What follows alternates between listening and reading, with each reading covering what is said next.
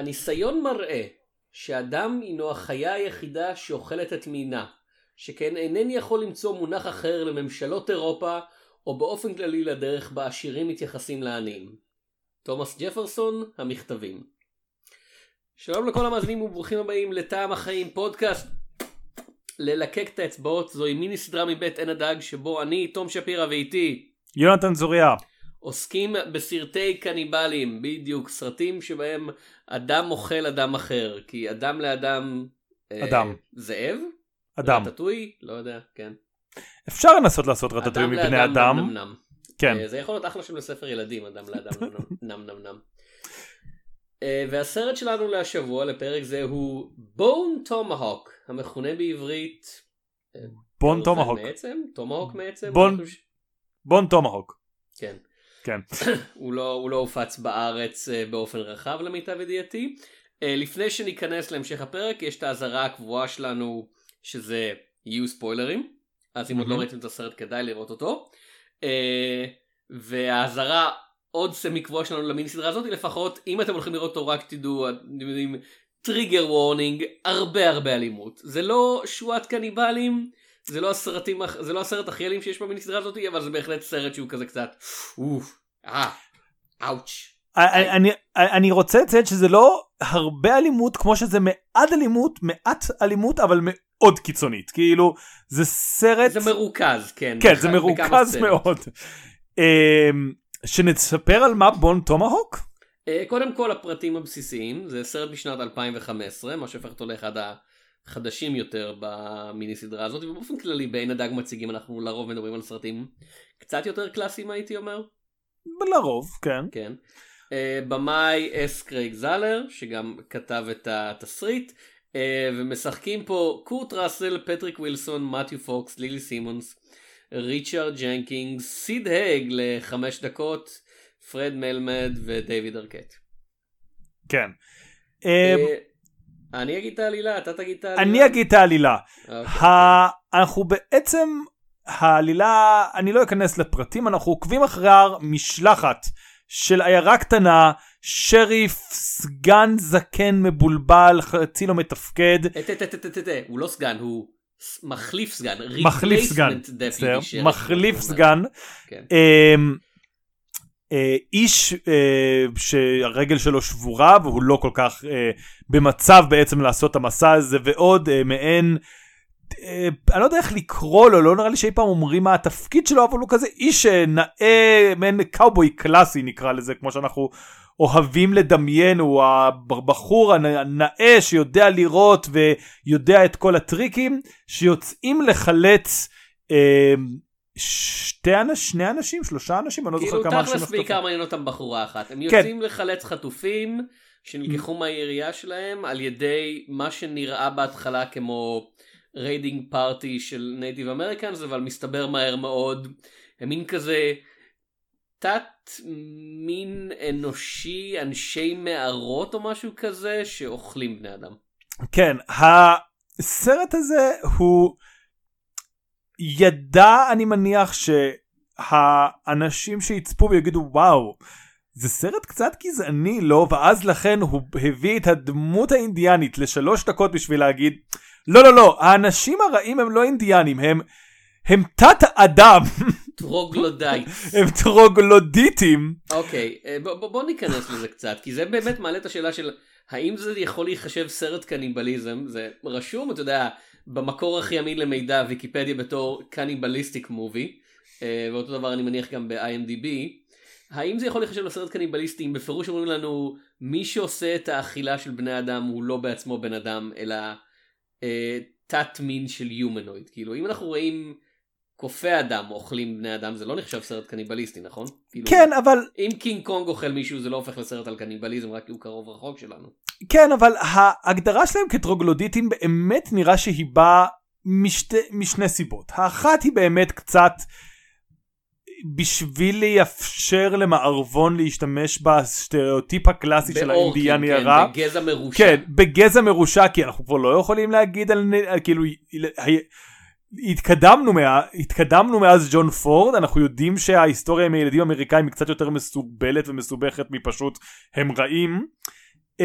ומצד כאילו מצד שני הם רוצים לראות אותם באמת כאיזשהו איום אחר אבל עדיין אנושי, כלומר האחרות הזאת היא לא רק סביב הרעיון שכזה, רצינו נורא להגיד שזה אינדיאנים אבל לא יכולנו, זה סרט שהוא אימה במובן כלשהו, וחלק מהאימה זה הזרות העצומה של הבני אדם האלה בסופו של דבר, כלומר אתה יודע, קוראים להם טרוגלודיטים, יש להם דברים מוזרים בגרון, או הם, כאילו, אתה יודע, שינו את הפנים שלהם בכל מיני צורות, אבל בסופו של דבר עדיין מדובר בבני אדם, וזה אולי גם חלק מהאימה, שהם כל כך, אתה יודע, מחוץ לסקאלה שאפשר לדבר איתם, כלומר, אנחנו לא כאילו, אין דרך לתקשר איתם, בשום צורה הם לא רוצים לתקשר גם, כל רעיון של אנושיות, נזרק מחוץ לחלון. נראה לי יש את הסצנה שכולם מדברים עליה, שזה ספוילרים כאמור אמרנו, אבל שוב פעם שקוראים בן אדם לחצי, אבל אני מודה שבשבילי הדבר הכי נוראי זה באמת היחס שלהם לאנשים של עצמם, שאנחנו רואים את זה רק לרגע, הנשים שמעוברות, הם תקעו להם, אני לא יודע מה זה, הם תוקעים להם משהו בעיניים שהם לא יכלו לראות, הם מכניסים אותם להיריון ופשוט משאירים אותם על שולחן, כלומר זה מאוד היה כזה, וואו, הם זה לא עניין של פערי תרבות, זה לא כזה, או, אתה יודע, כמו בשואה קניבלית שדיברנו, כזה, יש להם כזה דת שונה, והם קצת שונים, ומי הקניבל האמיתי, כמו ששואלים בסוף הסרט, פה זה כזה, לא, הם הקניבלים האמיתיים, הם הקניבלים, האלה שאנחנו קוראים להם מפלצות, הם באמת מפלצות, כן, טוב מאוד שהרגנו את כולם, טוב כן, מאוד. והנה הקטע, אוקיי. זה הסרט הראשון, כבמאי כותב של S. Craig Zahler, שאחרי זה עשה עוד שני סרטים, ומאז קצת נעלם, וזה אולי קשור לעובדה שחברת ההפצה שהיה מעורב בסיניסטיה הייתה מאלה שנסחפו בגל של האשמות על הטרדות, כאילו. כן, למרות שאתה יודע, הסרט האחרון שלו היה 2018, או כאילו זה עוד לא פער מטורף בין סרטים. כן, הסרט האחרון שלו היה Dragged Across Concrete, עם הגב לקיר בעברית משום. עם הגב לקיר בעברית משום. כן, ב-2018, וזה עניין. אוקיי, S. Craig Zahler הוא במאי שאני מאוד אוהב, הוא גם מלחין לא רע בכלל, הוא עשה את הפסקול הבלוזי לברול in Cell Block 99, הוא גם כותב ספרים לא רע בכלל, כאילו הוא איש מאוד מוכשר לטעמי, כל סרט שלו גורם לי להרגיש לא נוח, וכל סרט כאילו מוסיף לתחושת הלא נחות הזאת, כי כשאתה רואה את בון טומהאק כאמור, זה מתחיל יחסית מהר עם החטיפה, ואז מביאים לך דמות, שזה הדמות היחידה בסרט, הדמות הראשית היחידה בסרט שהיא לא אדם לבן, זה בחור נייטיב אמריקן שגר בעיר, ואומרים אתה מכיר אותם, אתה מכיר את השבט הזה, ואומר זה לא שבט, זה טרוגלדייט, זה מפלצות לא אנושיות, זה, אני לא מכיר בהם כקרובים שלי בשום צורה, ואז הוא נעלם. ואז אתה חושב על ברול אין סל בלוק 99, שזה סרט על בחור לבן מגודל, שהוא תרתי משמע סקינד, כן? גלוח ראש, קרח לגמרי, שמבלה את רוב הסרט בלשבור עצמות לסוחרי סמים לטינים. כן. ואז מגיע דרגד אקרוס קונקריט, שבשני הגיבורים שלו זה זוג שוטרים, שלא מתנצלים על הגזענות שלהם בכלל, וזה כזה... דווקא עם הגב לקיר אני יכול, יש שם... ושוב, ובכל סרט כזה יש איזה, אתה יודע, הצדקה, ועם הגב לקיר יש לך גם דמות ראשית שלישית שזה... זהו. פושע שחור, שהוא מאוד אלגנטי, אבל הוא עדיין פושע, וברול אין סל בלוק 99 הם מקפידים להגיד לך שהגיבור שלנו מחזיק על הקיר את הדגל של האיחוד, כן, את הדגל האמריקאי, אתה יודע, שחס וחלילה לא נראה על ה... מאחור בבית שלו מתנפנף הבטל פלג של ה... של מלחמת האזרחים או משהו כזה. כאילו, זה כל פעם כזה, אני משתעשע עם הדברים האלה, אבל אני לא באמת עושה אותם. אני אוהב לשחק עם הז'אנרים הפלפים האלה, שיש להם מקורות גזעניים לעילה ולעילה, שדי טבועים ב-DNA שלהם, כן? סרט קאובויים מול אינדיאנים, כן? מה לעשות?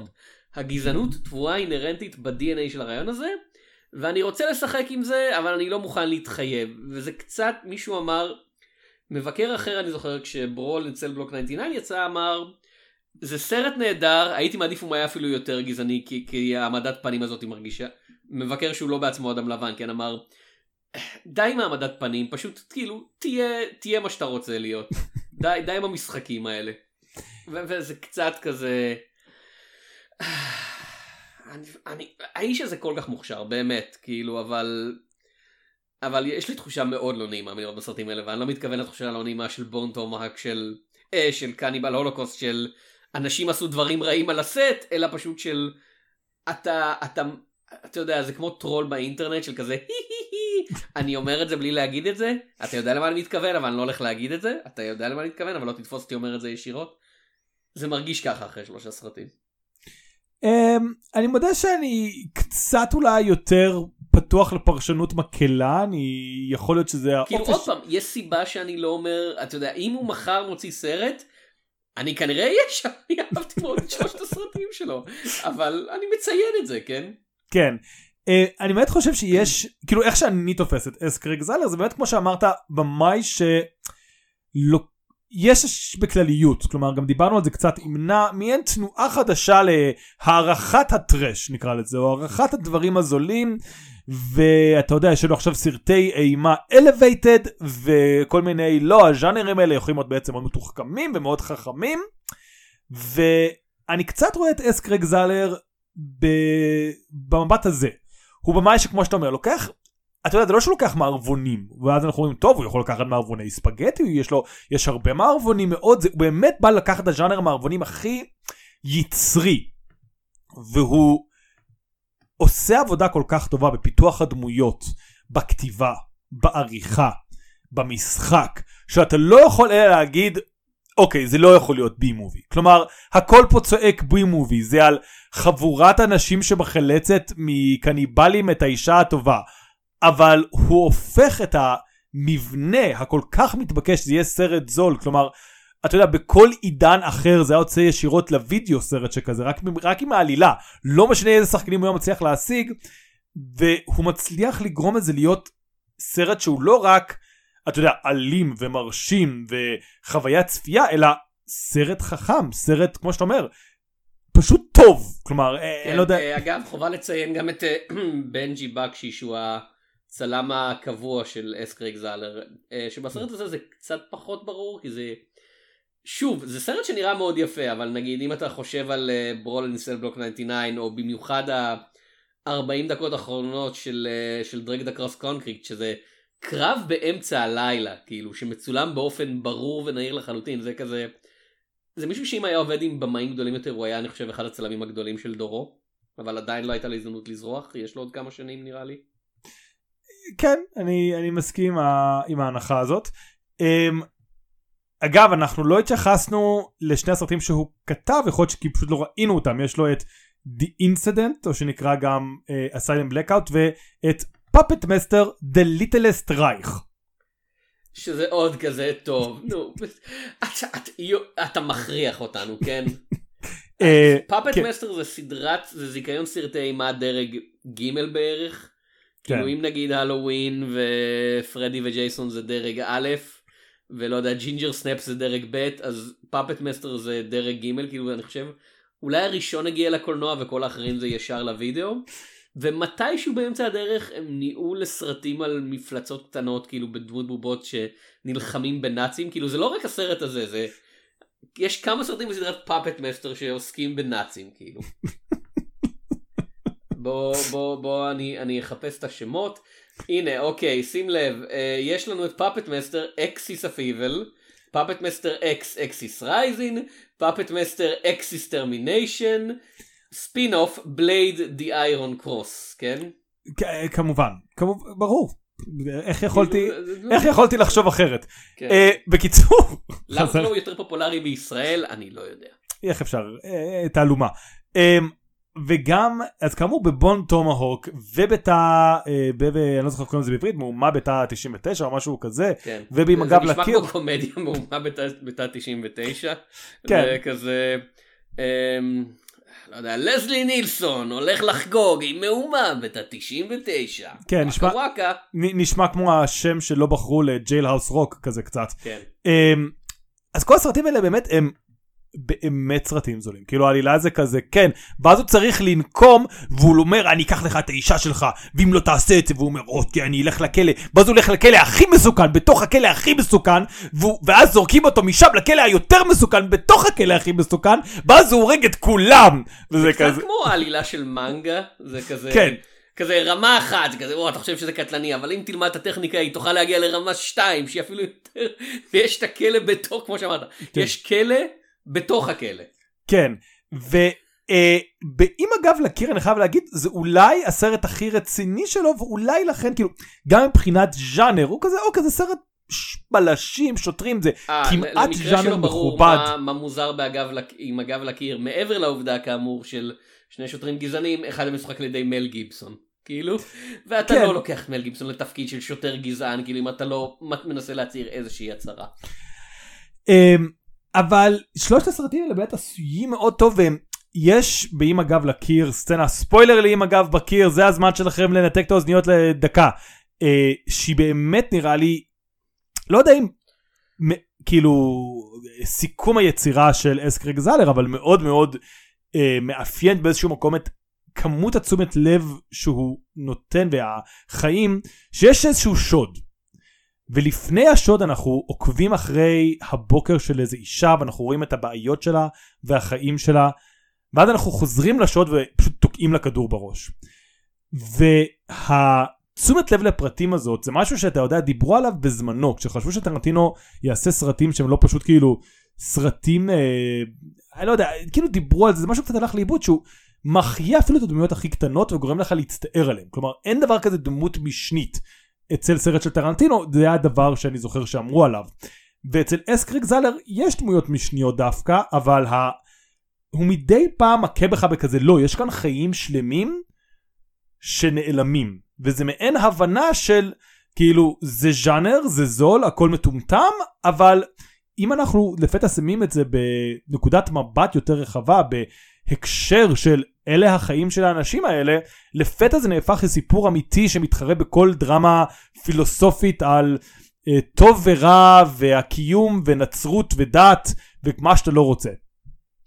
וזה מה שאני מאוד אוהב באס. קרייג זהלר כאמור, שהוא חלק מהמהפכה הזאת, לתת לגיטימציה לסרטים ולא לפסול אותם רק בעצם ז'נריותם, וכל הסיפור עם הגזענות אני מנסה כאילו להתמודד עם זה כשזה בא, נקרא לזה ככה. אוקיי, אז בוא באמת, כי בוא אנחנו מדברים קצת בכללי, שזה לגיטימי.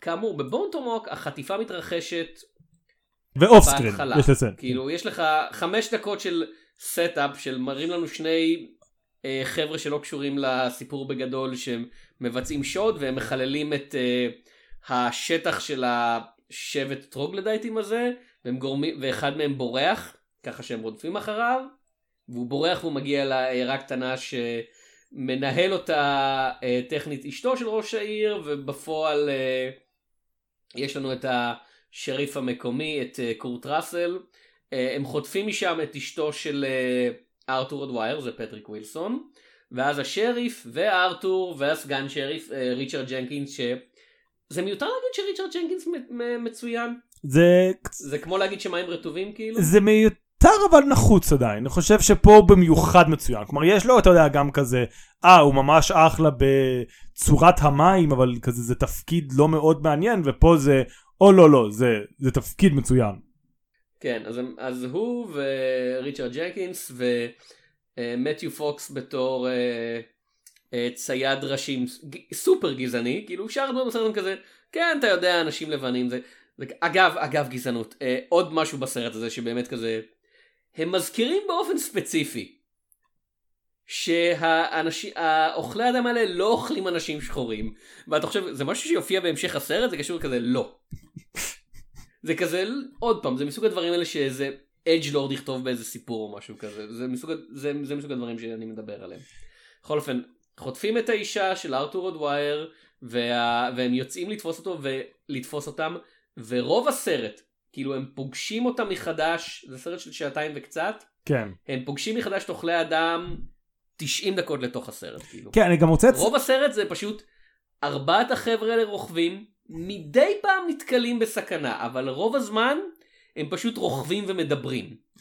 כאילו, זה לונסום דב מה שקורה פה, פשוט עם מנה של קניבלים בסוף. אני כן אציין שהפתיחה יותר ארוכה, אתה אמרת 5 דקות, יש איזה לדעתי רבע שעה. לא, 5 דקות לסטאפ, ואז 20 דקות כאילו... עד החטיפה, כן, וזה כן, אוקיי, כן, בסדר, אז זה כן. אבל באמת, רוב הסרט זה אנשים רוכבים ומדברים, או יושבים ומדברים. יש לך באמת, אני לא צוחק, 5 דקות פלוס של אנשים שמדברים על קרקס פרושים שהם ראו פעם. כן, זה נכון. כשאמרת טרנטינו זה כזה, כן, זה משהו של טרנטינו המוקדם, רק שאנשים, הוא מנסה באמת לתת איזה מצלול של איך שאנשים דיברו, או לפחות איך אנחנו חושבים שאנשים דיברו בסוף המאה ה-19, ואם זה היה טרנטינו, אתה יודע, הם היו מדברים כאילו הם באמצע המאה ה-20. אצלו כולם מדברים כאילו שנות ה-50 כבר הגיעו. כן, זה באמת מקום של... הסרט מאוד מנסה להכניס אותך לתקופה. הרבה מערבונים בימינו בכלליות, יש איזושהי... מערבונים מ-2010 והלאה, זה ז'אנר מעניין מאוד בפני עצמו. חלק מהם מנסים להיות מאוד עדכניים בצילום, כלומר הכל נראה מאוד מאוד מאוד מתרחק מהצילומים, אתה יודע, אני לא יודע איך לתרגם לש לעברית, אבל כאילו הבעיה עם, אתה יודע, להגיד הרבה מערבונים מודרניים זה מסנומר, כי פשוט אין הרבה מערבונים מודרניים. לא, אבל אתה יודע, אתם מדברים להגיד על הסרט שיצא על הקארבויים השחורים. זה שניסה, קצת אפשר, לא יודע. Harder They Fall. Harder They Fall, אז הוא... שהרגיש חלק מדי, כי זה סרט של נטפליקס. אז הוא הרגיש חלק מדי, הוא הרגיש מאוד עדכנים, אתה יודע, אנשים שם בכוונה נראו מאוד מאוד חלקלקים. כאילו יש כל מיני אנכרוניזמים קטנים מדי פעם בשביל להגיד משהו על ז'אנר מערבון. כי ז'אנר מערבון באמת הוא איזשהו מעין מיתוס שהמצאנו. כלומר, המערב הפרוע לא נראה כמו המערבון. זה לחלוטין כאילו משהו מג'ון פורד עד סרג'ו לאונה אנשים המציאו כזה, ככה נראה המערב, נכון? והיום יש המון תיקונים, וחלק מהתיקונים האלה באים בצורה... באמת שמרגישה צורך להבהיר כמה זה לא נכון, על ידי, אתה יודע, הכנסת מוזיקה שלא קשורה, כאילו לא יודע אם שלא קשורה, אבל מוזיקה מאוד מודרנית, כמו של היפ-הופ בג'אנגו אנצ'יינד, או בדארדר ויפול. עם זה אין לי בעיה. אני חושב שהבעיה שלי עם משהו כמו, וראיתי רק חלק קטן מהארדר די פול, כי זה נטפליקס, וזה לא פלטפורמה טובה להיכנס לסרטים, אני חושב.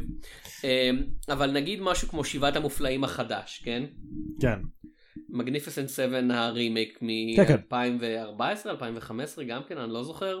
משהו כזה, כן. חצי מהקסט שם הרגישו כמו אנשים בקוספליי של קארבויים, במיוחד קריס פרט, שגרם לזה לראות כאילו סטארלורד נכנס לחור מסע בזמן ויצא לחופשה בכדור הארץ או משהו כזה. זה לא עוד פעם, אני לא מבין, אני לא היסטוריון, אני לא יודע באמת איך ארצות הברית הייתה בסוף המאה ה-19, החלקים האלה. אבל זה מה שנקרא, יש לו פנים של מישהו שיודע מה זה טוויטר.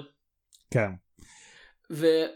והרבה מהקסט שם היה כזה, הם לא נראו, הם לא הרגישו יותר נכון, כאילו הם חיים בתקופה קשה, ואחד הדברים החשובים בבון טומהאוק, זאת אומרת העובדה שהדמות הראשית של הסרט, מי שאנחנו מגלים לאט לאט שהדמות הראשית של הסרט, כן, שזה עוד ווייר, פטריק וילסון, הוא שבר את הרגל שלו בתאונה, לפני שהעלילה התחילה, תאונת פנייה, משהו מאוד פשוט, כן?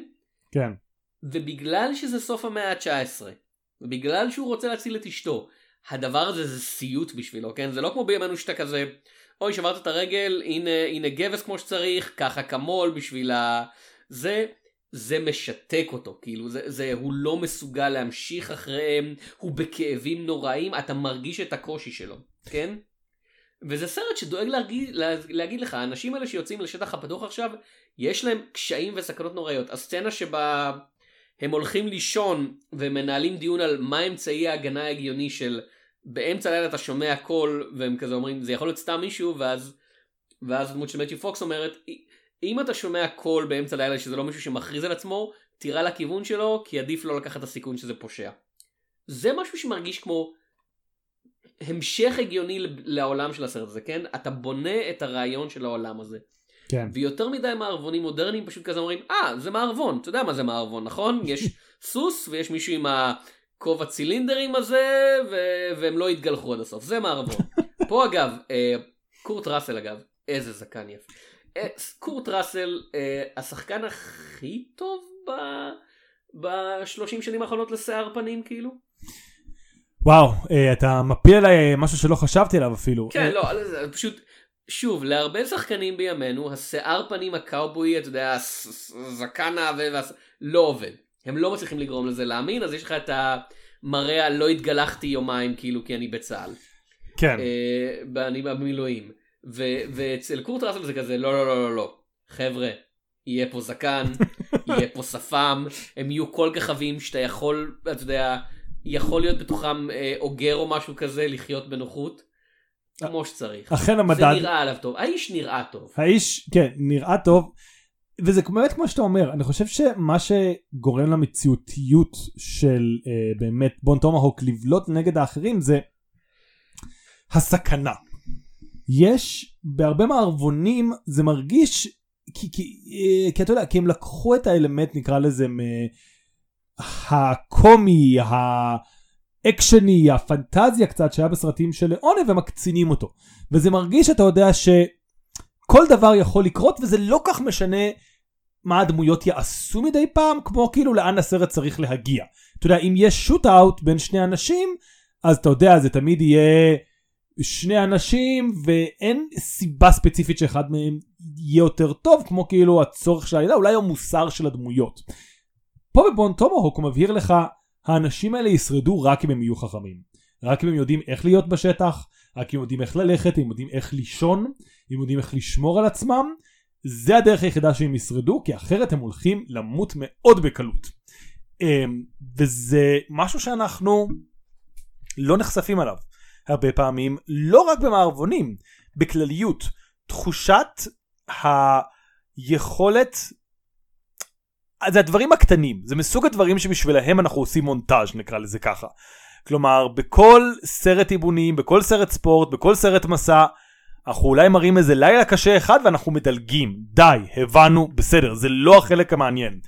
אס. קרייג זהלר קצת אומר לנו, זה החלק המעניין. מה שחשוב זה לא הנקודת מוצא, זה מאוד חשוב, אנחנו צריכים להגיע לשם, אבל הדרך לשם קובעת לא פחות. ואם חנית במקום גרוע, המסע שלך הולך להידפק, ונקודת המוצא שלך תהיה הרבה יותר חלשה. קח בחשבון את הנושא הזה. וזה באמת מרתק, כי זה יוצר סרט אימה, שהאימה היא הכל. כל דבר בסרט הזה הוא נגד האנשים, כולל אחד נגד השני. אתה לא יודע מתי לאחד מהם יישבר, הם... פונים אחד נגד השני, בין אם באלימות, בין אם בשפה. יש כזה משחקים של לאבקראפט מדי פעם, שיש לך כזה מד שפיות. אז פה זה מאוד מרגיש, כזה, אוי לא, המד שפיות הולך לעוד מעט לרזה, והם הולכים לעשות משהו, לא, לא, לא, תורידו, שמישהו ירגיע את המצב. וזה באמת עובד, בייחוד כי הסכנה והאיום הגדול, הוא באמת העל-אנושיות של הקצה.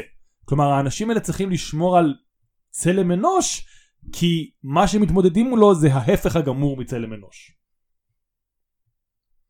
כן, זה כמעט מרגיש כאילו אוכלי אדם בסוף זה קצת כזה, אנחנו פה? זה קורה עכשיו? שכחתי מזה.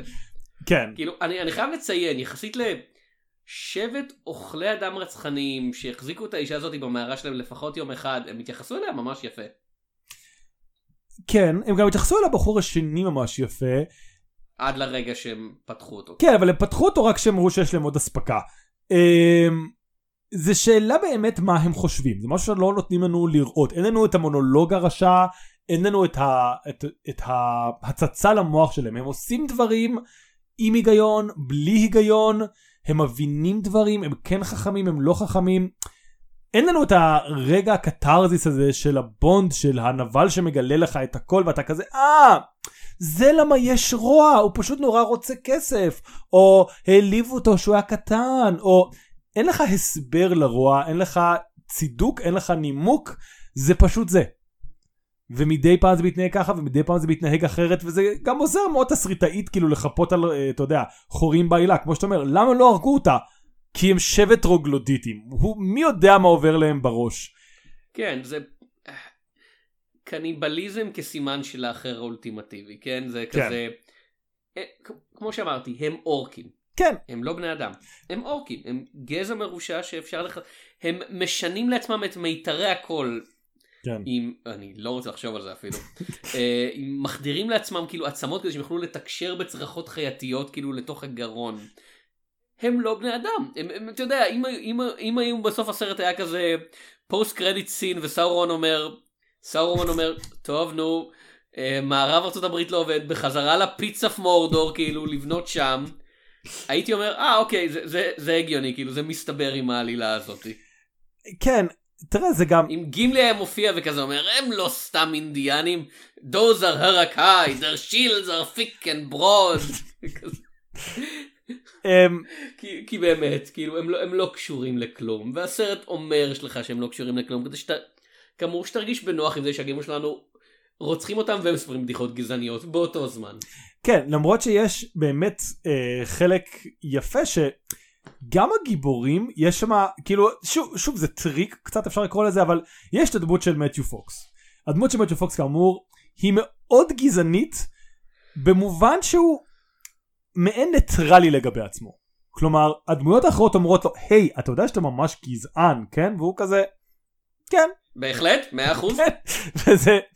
כלומר, ושוב, כמו שאתה אומר, זה מעין נקודה שהסרט אומר לעצמו, טוב, הסרט חד משמעית מודע לזה, הוא גם נותן לו סיום הולם במידה, ואנחנו חושבים שהגזענות שלו היא מה שצריך, כאילו, במידה וזה הדבר שאנחנו חושבים שצריך להיענש עליו, זה לא שהוא יוצא וכזה, כן, אני הגזען הצדקתי, ולכן נשארתי בחיים, וקיבלתי את הבחורה, והכל טוב לי, כאילו, לא, הסיום שלו אלים, אבל הסרט כאמור, כאילו, הולך סביב זה, כי הוא כזה... כן, אני הרגתי יותר אינדיאני מכולכם. ואז אינדיאני אומר כזה, וואו, מה? אתה לא יכול פשוט להגיד משפט כזה, והוא כזה, לא, כאילו, זה פשוט נכון, תקשיב, זה לא בקטע כזה. Facts don't care about your feelings. כזה, זה, אם היה בן שפירו אז, אבל אם זהו, יכול להיות שהיה... אוף, לא, יונתן, אל, בבקשה. יש שפירה בפודקאסט הזה, אל תכניס שפירו. מצטער. אנחנו אויבים טבעיים. מצטער, זה כמו הצוריה והצוריו, אני מניח. בדיוק, כן. אז כן, יש משהו בדמות של מתיו פוקס, שתאמר, הגזענות האגבית הזאת, שהאנשים כאילו מצד אחד מודעים לה, אבל מצד שני לכן כל כך יכולים לשחרר, שזה באמת מול באמת פירי אדם. כלומר, אני לא חושב... אם תגיד לי, בון טומהאוק הוא אחד מהסרט הסרטים האחרונים בהפצה רחבה לא ישירות לוידאו שהציג בני אדם כפראי אדם, אני אגיד כזה, כן, זה נשמע נכון. כאילו זה כל כך מה שאנחנו מנסים להתרחק ממנו, רעיונית, תרבותית, מזה שיש מישהו כל כך אחר שאין לו, אתה יודע, זה לא, וואו, זה התרבות שלהם, אנחנו לא מבינים, אנחנו קולוניאליסטים, אנחנו באנו, אנחנו שופטים בעיניים ערביות כזה, לא. יש מקרים שצריך להרוג הכל. זה עמדה מאוד מאוד נדירה, והסרט מצליח להצדיק אותה, אתה לא מסיים אותו וכזה, כמו שאתה אומר, יש תחושה לא נוחה, אבל זה לא התנערות מהסרט בסופו של דבר, וזה מדהים שהוא מצליח להלך על הקו הזה, באמת, וזה מדהים גם, כמו שאמרנו, עד כה בפודקאסט, חוץ משואה קניבלית, הקניבליזם שימש למשהו פנימי, ובשני הסרטים האלה, הקניבליזם מסמן איזשהו משהו חיצוני. אבל אם בשואה קניבלית זה הכל מעין התחכמות של כזה, אבל מי הקניבל האמיתי? האם הם שהם לכאורה אוכלים בני אדם, או אנחנו? פה זה פשוט... שבהם התקשורת אוכלת בני אדם. פה זה פשוט עוד צעד אחד וכזה, לא. פראי אדם אוכלים אנשים. יש פראי אדם, מטאפורים לפחות במובן של הסרט, אם אנחנו לוקחים את זה, לא סרט כמובן מעליו, אבל כאיזשהו משל על האנושות, וצריך להרוג אותם. פעם הבאה שאתם רואים פרא אדם, בין אם הוא קניבל או בין אם לא, פשוט תורגו אותו. כאילו, אין תקשורת, אין לזה סוף טוב. הוא ינסה להרוג אתכם, אתם תנסו להרוג אותו, מי שתהיו יותר חכמים ממנו. בהצלחה. אז בוא נדבר קצת על השחקנים. בוא. פטריק ווילסון הוא שחקן שנורא רציתי שתהיה לו קריירה. הייתי... אני לא יודע אם מאוהב זה המילה שאני רוצה להשתמש, אבל הייתי כל כך... הוא בחור מאוד יפה. לא, זה לא בקטע של חתיך. כאילו, היה איזה רגע בין... אני רוצה להגיד 2006 ל-2009, הוא הופיע בילדים קטנים, הוא הופיע בוואטשמן, היה לו כזה, וואו, פטריק ווילסון, אתה הולך לקרות ואני בעד זה. ואז בעשור האחרון זה פשוט קרס באופן מאוד מרשים. כאילו... הוא לא מופיע במיליון סרטי אימה, כאילו. היה לו בעשור האחרון כמה סרטי אימה, הוא גם עדיין... הוא אחד מהקנג'רינגים האלה, לא? כן, הוא לדעתי באינסידיאס, אבל יכול להיות שהוא גם מופיע כי זה זיכיון שלא הולך למות, אגב סרטי אימה, כן? כן. כן, הוא מופיע נכון, הוא באחד הקנג'רינג, אבל... הוא גם... כן, הוא... מה זה באחד? הוא הקנג'רר, הוא אד וורן, הוא הבן אדם האמיתי הזה שמעמיד פנים שהוא באמת יכול לגרש רוחות רפאים. אבל... והסרטים הפכו אותו לסלברטי שוב, למרות שהוא בבירור שקרן, הוא בקנג'רינג 1 ו-2 ו-3 ואינסידיאס, והוא באקוומן. ובאקוומן, אבל אני רוצה שהוא יהיה במשהו טוב! כמו בון טומהאוק, אני כאילו באמת כאילו ציפיתי, אני אגיד את זה ככה, מה יש, לא אהבת את מונפול השנה? אם היית שואל אותי, והארד קנדי, אוקיי, אני חושב שהארד קנדי היה כזה, וואו, הוא שחקן מדהים, הולך לקרות את הדברים. אני באמת חושב שאם היית שואל אותי ב-2009 כזה, אולי אחרי וואטשמן כזה, האם בעוד עשור לפטריק וילסון יש שתי מעמודיות לאוסקר, הייתי אומר לך, בקלות, אחד השחקנים המערכים, דרכו מעלה ומעלה, ואז זה פשוט לא קרה. אוקיי, הנה משהו מעניין שאני מסתכל על עכשיו. כן. בענייני יקום סינמטי, הוא אכן היה באקוומן בתור The Ocean Master. אגב, הוא היה מועמד ל-Teen Choice Award for Movie Villain. קח את זה, אוסקר. אבל הוא גם היה בבטמן וי סופרמן דן אוף ג'אסיס בתור נשיא ארצות הברית לשנייה. האם זה אומר שביקום הסינמטי של DC Ocean Master הוא בעצם נשיא ארצות הברית? זה יהיה טוויסט מאוד יפה. זה יהיה נהדר. אני בעד. אני כבר שולט באדמה, אז למה לא באוקיינוסים? תשמע, עוד פעם, זה בעיה של כזה... אני לא חושב שזה בעיה, כי נראה שהוא מסתדר בסרטי אימה כאמור, נראה שהוא נהנה שם, אני מניח. אחרת אולי חוזר למיליון כאלה. זהו, תראה, אני לא יכול להגיד, וואו, איזה מסכן, אין לו עבודה, רחמו על שחקן מסכן, תנו לו צדקה, אבל...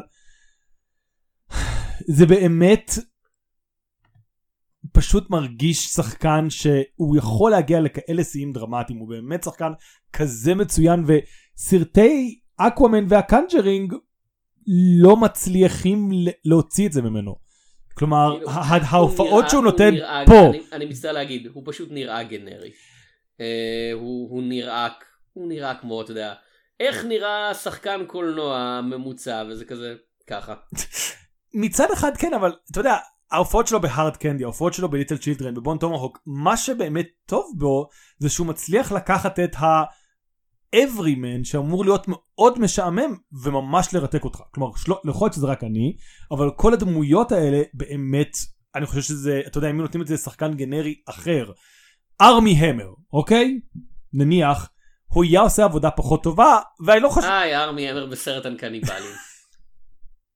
כן, הייתי צריך אולי לחשוב יותר לפני הדוגמה הזאת, אבל עדיין, הוא באמת פחות, הוא, כאילו יש משהו מאוד מאוד אנושי בדמויות האלה, גם כשהן דמויות מזוויעות, לא כל הדמויות שתיארתי בכל הסרטים האלה מאנשים טובים, והאנושיות הזאת, הגנריות הזאת, שאתה כאילו אומר לרעתו, היא עובדת, וכל הכבוד לו.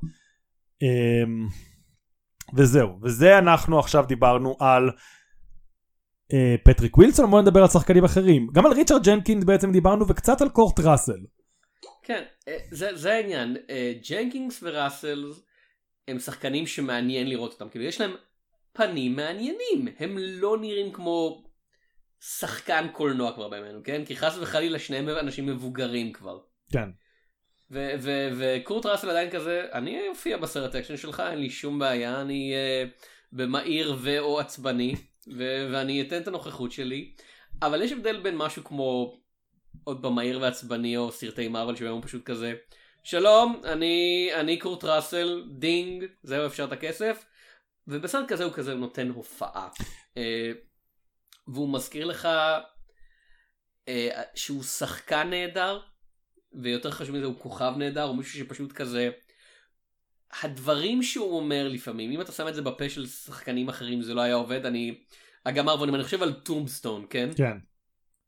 ספציפית על הסצנת הולך על מים המפורסמת, שנגמרת בזה שיש לנו קאט של מישהו אחר אומר, שמעת פעם על משהו כזה? ומישהו אומר, אני ראיתי את זה ואני עדיין לא מאמין לזה.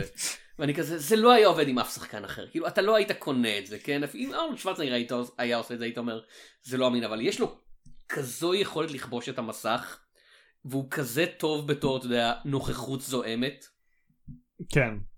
הוא... תמשיך.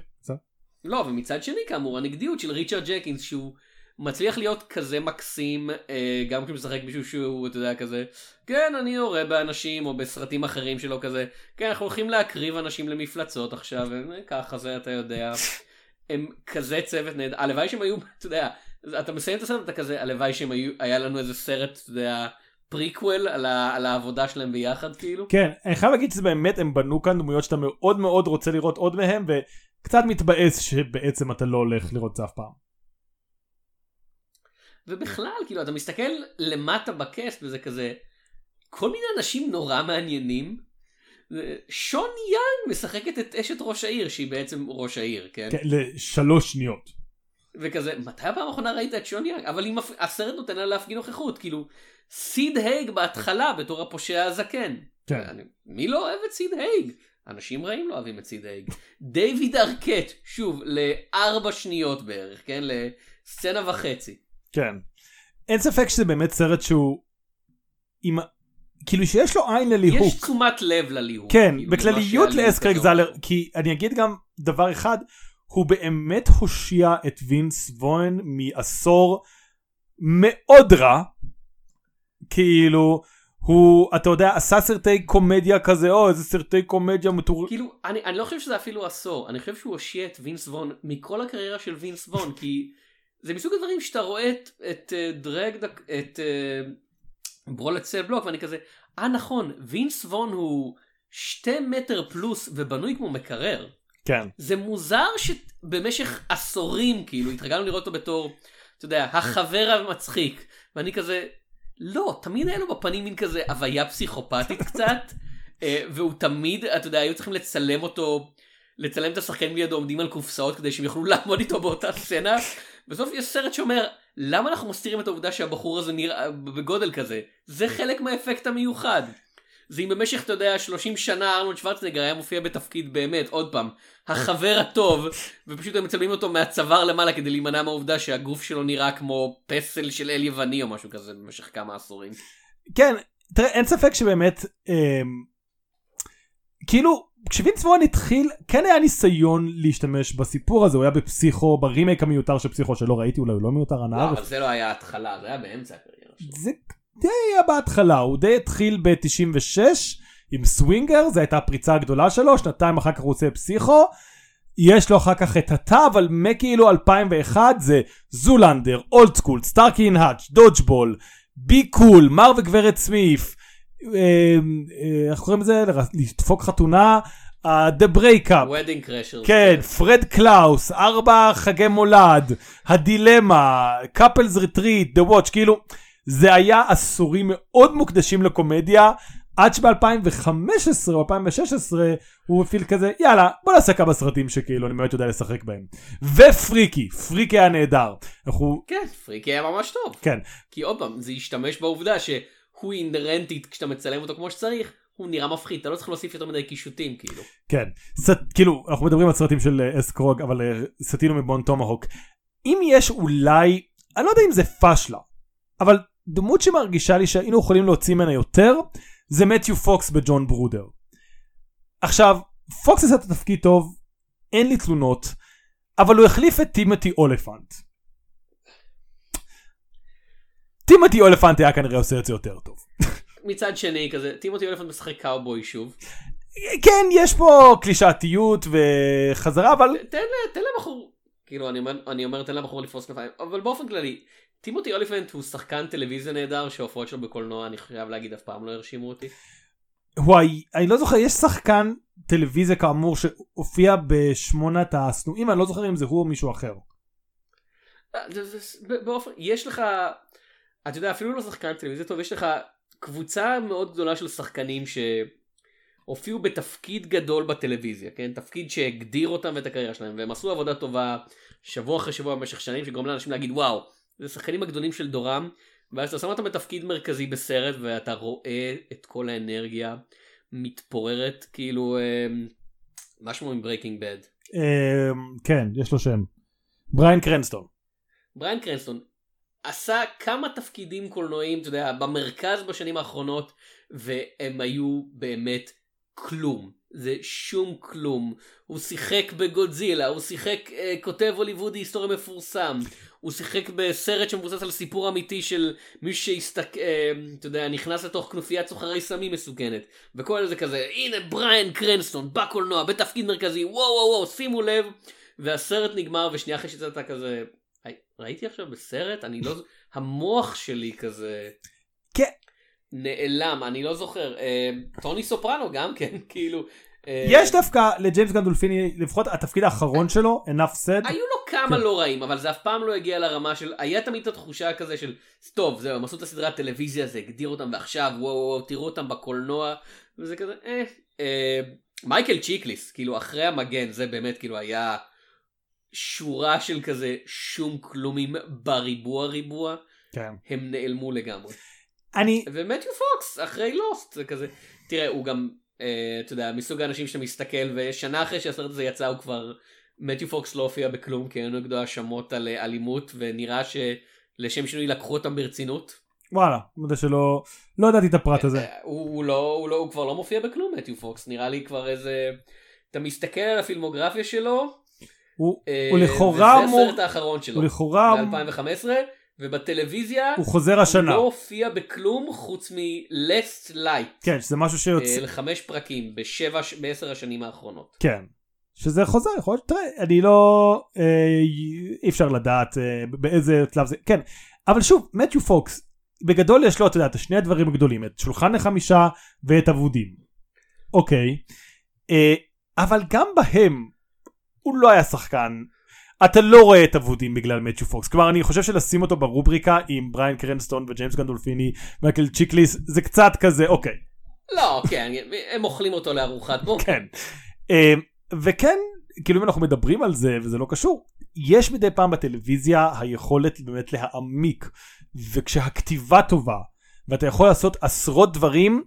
אגב, אידריס אלבה, גם שחקן שבטלוויזיה מצליח הרבה יותר לפרוץ מאשר בקולנוע, למרות שנותנים לו שלל הזדמנויות להוכיח את עצמו, וזה אף פעם לא לחלוטין תופס.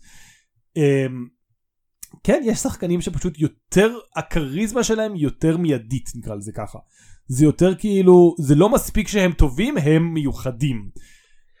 במקרה של אידריס אלבה זה שונה, אני מרגיש, כי הוא, זה כאילו שהוא לא דורש להיות התפקיד הראשי. אידריס אלבה שיחק מאז פריצה שלו בטלוויזיה, כל כך הרבה תפקידים של כזה, הבחור השני או אפילו השלישי בסרט, או הבחור הרע נגיד. כאילו הכניסה שלו לסדרת מהיר ועצבני הייתה הבחור הרע בספינוף. ועדיין במקום מה שאתה מצפה שזה יהיה, הנה הבוס החדש במגרש המכוניות, זה אידריס אלבה. והוא כזה, לא, לא, לא, לא. אני הבחור הרע שאתם הורגים בסוף הסרט, זה בסדר. אתה יודע, כאילו, התפקיד הראשי, מה התפקיד הראשי הגדול האחרון שלו לפני פרי? לא פרי אפילו, איך קראו לזה באנגלית? ביסט? ביסט. התפקיד הגדול, היה לו את נלסון מנדלה, קודם כל. הוא ניסה. שזה עוד, תפקידים כאלה תמיד עושים שחקנים, אז זה אף פעם לא עובד, כאילו, אני חושב. אתה יודע, מורגן פרימן שרד את זה, אבל כן. המון תפקידים לא משניים, אבל אתה יודע, התפקיד השני, second or third billing. כן, דיברנו על The Harder ואיפה לפני רגע, Sonic the Hedgehog, עכשיו יש לו גם כן, אבל השנה הוא... האם Sonic the Hedgehog זה הסרט הכי מצליח שלו? הוא טכנית היה בנוקמים מלחמת האינסוף, אז לא. אוקיי, בסדר, אתה רואה. כן, אבל כאמור, הוא לא שחקן, תראה, זה עניין, שוב, יש שחקנים בקולנוע שגם בתפקידים קטנים הם משאירים רושם. אלן ריקמן שיחק את הנבל, באמת לחיות, אתה לא שוכח את הנבל הזה. ומשהו באידריס אלבה לא מתחבר כמו בטלוויזיה, כלומר, אתה יודע, אנחנו לכאורה בעידן הפוסט הזה, הטלוויזיה היא הקולנוע החדש, והקולנוע הטלוויזיה החדש, אז הוא שוב פעם הקולנוע החדש, והכל זה הכל החדש.